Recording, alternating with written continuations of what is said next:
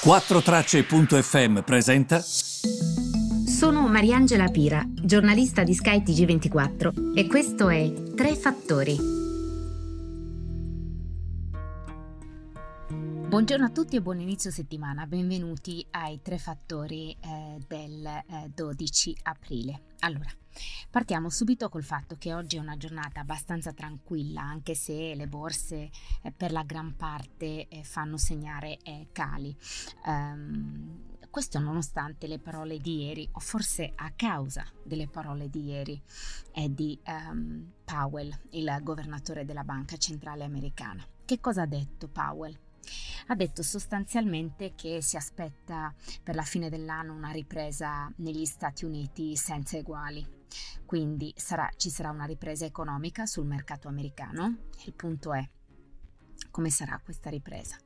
Che tipo di ripresa vedremo? Perché mm, sostanzialmente la paura è quella che sia troppo veloce, che i prezzi salgano molto velocemente, a fronte magari di chi non ha invece uno stipendio eh, che prevede comunque un aumento del suo salario tale quale quello che sarà l'aumento dei prezzi.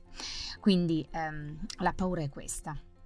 Perché paradossalmente ieri Powell ha detto delle cose percepite positivamente, tanto che in alcuni messaggi oggi anche su Instagram mi si chiedeva ma ha detto delle cose positive perché il mercato non reagisce bene. Anzitutto questo è un mercato che, come si dice in gergo, ha già scontato quindi è salito già precedentemente, eh, quella che è una ripresa economica americana ma soprattutto è una ripresa che sia così rapida, così sostanziosa, ehm, fa un po' paura perché tutti pensano che si riscalderà talmente velocemente, da qui il termine surriscaldarsi, ehm, che eh, al, alla fine eh, ovviamente imploderà. Quindi la paura è questa.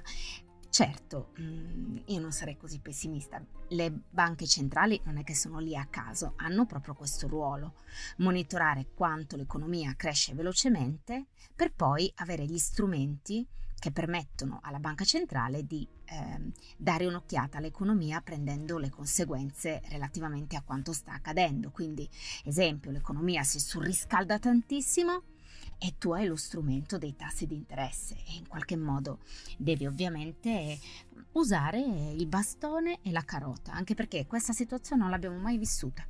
Un'economia probabilmente come eh, quella americana che crescerà di botto non si vedeva dagli anni 30, quindi io immagino che le banche centrali do- dovranno anche insomma ehm, portare della flessibilità sulle loro azioni eh, vedere le cose man mano che accadono e soprattutto essere anche creative con i mezzi eh, eh, per risolvere la situazione.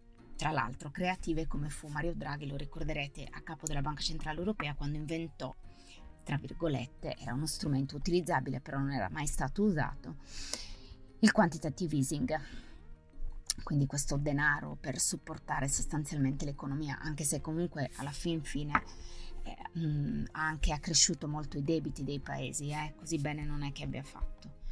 Ehm, quindi l'approfondimento però, al di là dei mercati, al di là dell'economia americana che io volevo fare oggi con voi, riguarda la Cina e riguarda in particolare um, questa nuova, diciamo, idea tutta cinese um, di rafforzare le redini sui giganti della tecnologia cinese.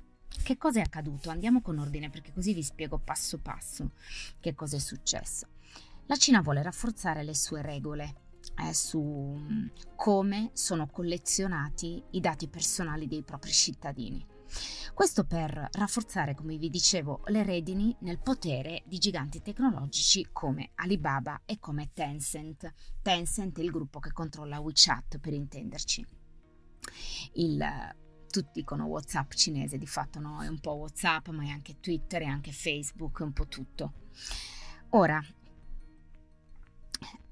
una cornice che possa guardare a come questi dati ehm, sono utilizzati dalle grandi compagnie tecnologiche può sicuramente aiutare i paesi a definire quello che eh, negli anni a venire sarà internet per la prossima generazione.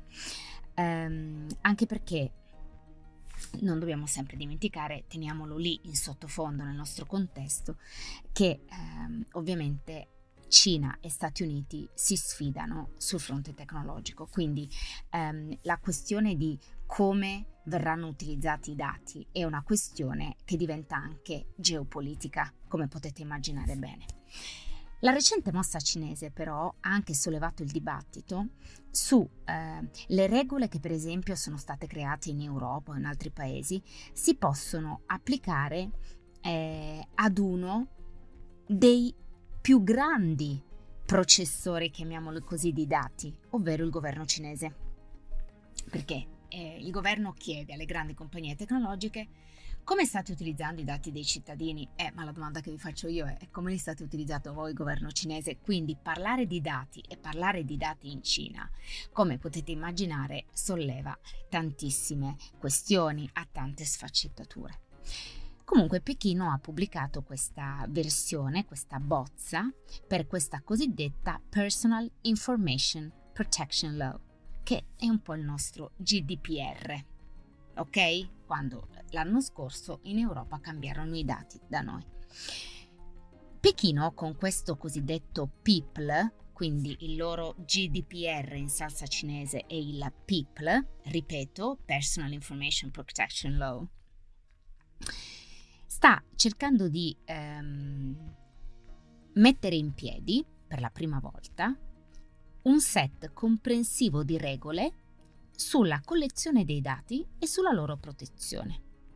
Eh, perché precedentemente c'erano tanti pezzetti di legge che governavano questo tema. È la prima volta che si cerca di ehm, inserire in un'unica bozza tutte queste regole. Questo è visto come uno sforzo da parte di eh, Pechino di rafforzare, come vi dicevo, le regole e le redini nei giganti della tecnologia cinese, che sono cresciuti incommensurabilmente negli ultimi anni, proprio grazie anche a questa vasta collezione di dati che permettevano di creare degli algoritmi e di costruire dei prodotti su quegli algoritmi, così come sottolineato spesso dagli esperti. A febbraio poi la Cina ha rivisto queste regole dell'antitrust eh, anche eh, Alibaba è, è, è stata compresa all'interno di queste regole per quelle che vengono chiamate società di una economia, ehm, di una piattaforma, diciamo, dell'economia, no? Grandi piattaforme che hanno tantissimi dati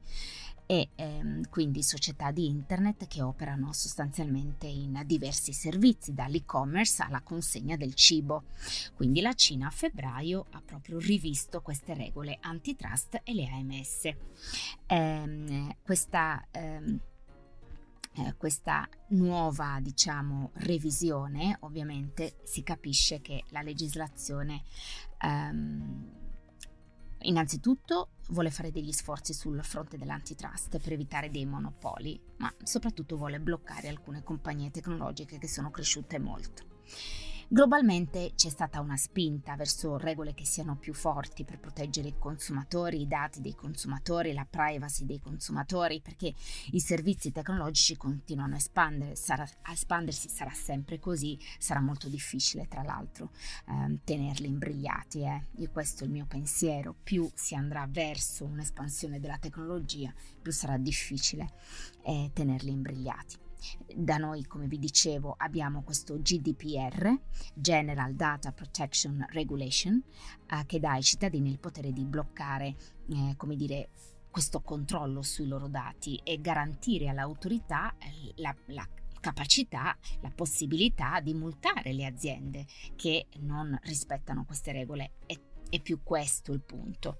E gli Stati Uniti um, non hanno ancora eh, creato questo sistema di protezione di dati come in Europa a casa loro. La Cina invece vuole fare qualcosa di molto simile all'Europa. Dopo anni in cui le società internet cinesi hanno costruito dei business model proprio sulla eh, mancanza di sensibilità dei cinesi sul fronte della privacy, gli utilizzatori adesso invece stanno diventando un po' più accorti da questo punto di vista e anche a volte adirati con le società che stanno abusando delle loro informazioni personali.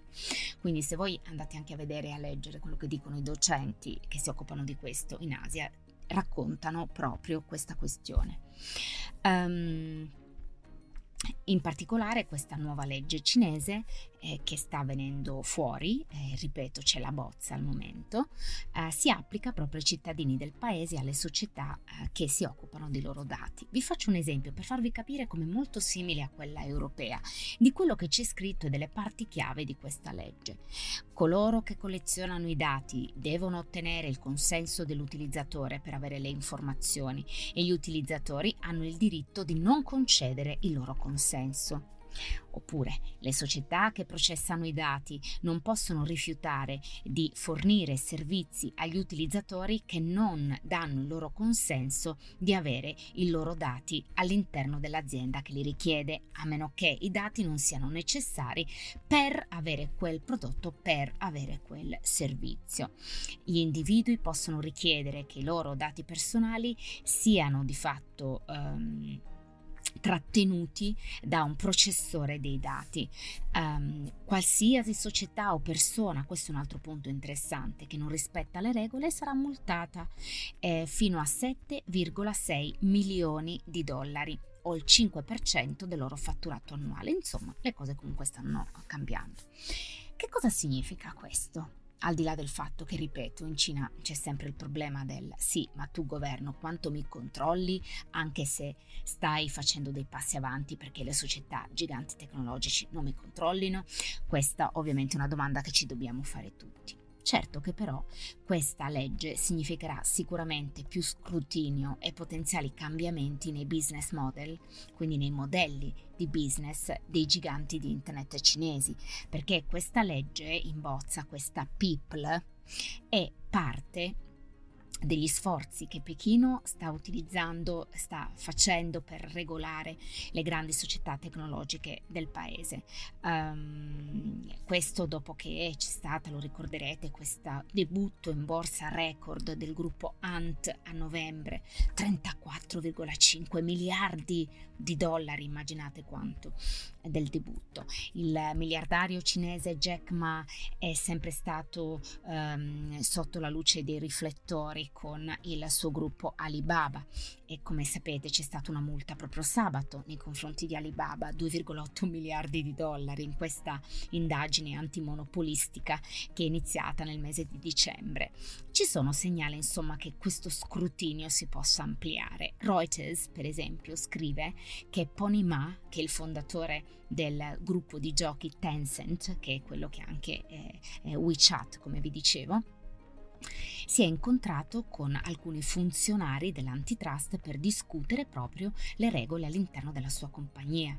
Tencent, che vi dicevo anche l'app eh, di relazioni sociali WeChat, eh, WeChat praticamente è dappertutto, in Cina è incredibile. Eh, quindi, ma ha notato proprio che mh, mm, la legge eh, sulla protezione dei dati devi avere un approccio che sia bilanciato, um, quindi verso diciamo uh, sia gli individui che utilizzano queste piattaforme ma anche le piattaforme stesse.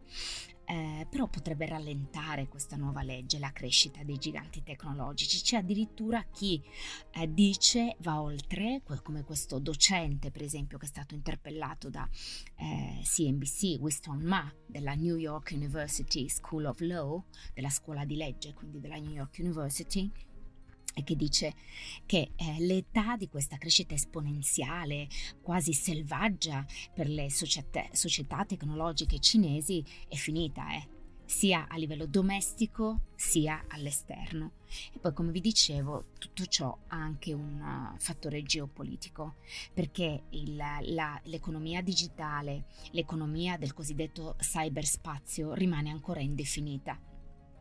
Eh, ma queste cornici a livello europeo, a livello cinese, che pongono comunque delle condizioni all'utilizzo dei dati, stanno diventando un fattore geopolitico, perché uh, qualsiasi paese possa comunque intraprendere anche il vantaggio nell'ottenere dei risultati sul fronte della legislazione da questo punto di vista, può anche fornire un modello per l'internet della prossima generazione, quindi per quello che noi vivremo in futuro. Um, per esempio, se ci fosse anche una versione dell'economia digitale nelle regole dell'Organizzazione eh, Mondiale del Commercio, i paesi con eh, forti leggi dal punto di vista della regolamentazione dei dati potrebbero avere anche un potere di leadership che ne sappiamo. L'Organizzazione Mondiale del Commercio, ovvero il WTO, noto anche con questo nome, è un gruppo di 164 Paesi membri che eh, vogliono creare appunto delle regole sul commercio globale e, ed è per questo anche che ehm, è importante parlare di quello che sarà il modello cinese. Poi ci sono delle contraddizioni come quelle che vi ho detto, però questo è sicuramente uno dei temi di cui parlare in futuro, non ci sono dubbi relativamente a questo. Vi ringrazio per avermi seguito, scusate se oggi il podcast è stato un po' più lungo, ma sono temi troppo importanti di cui parlare.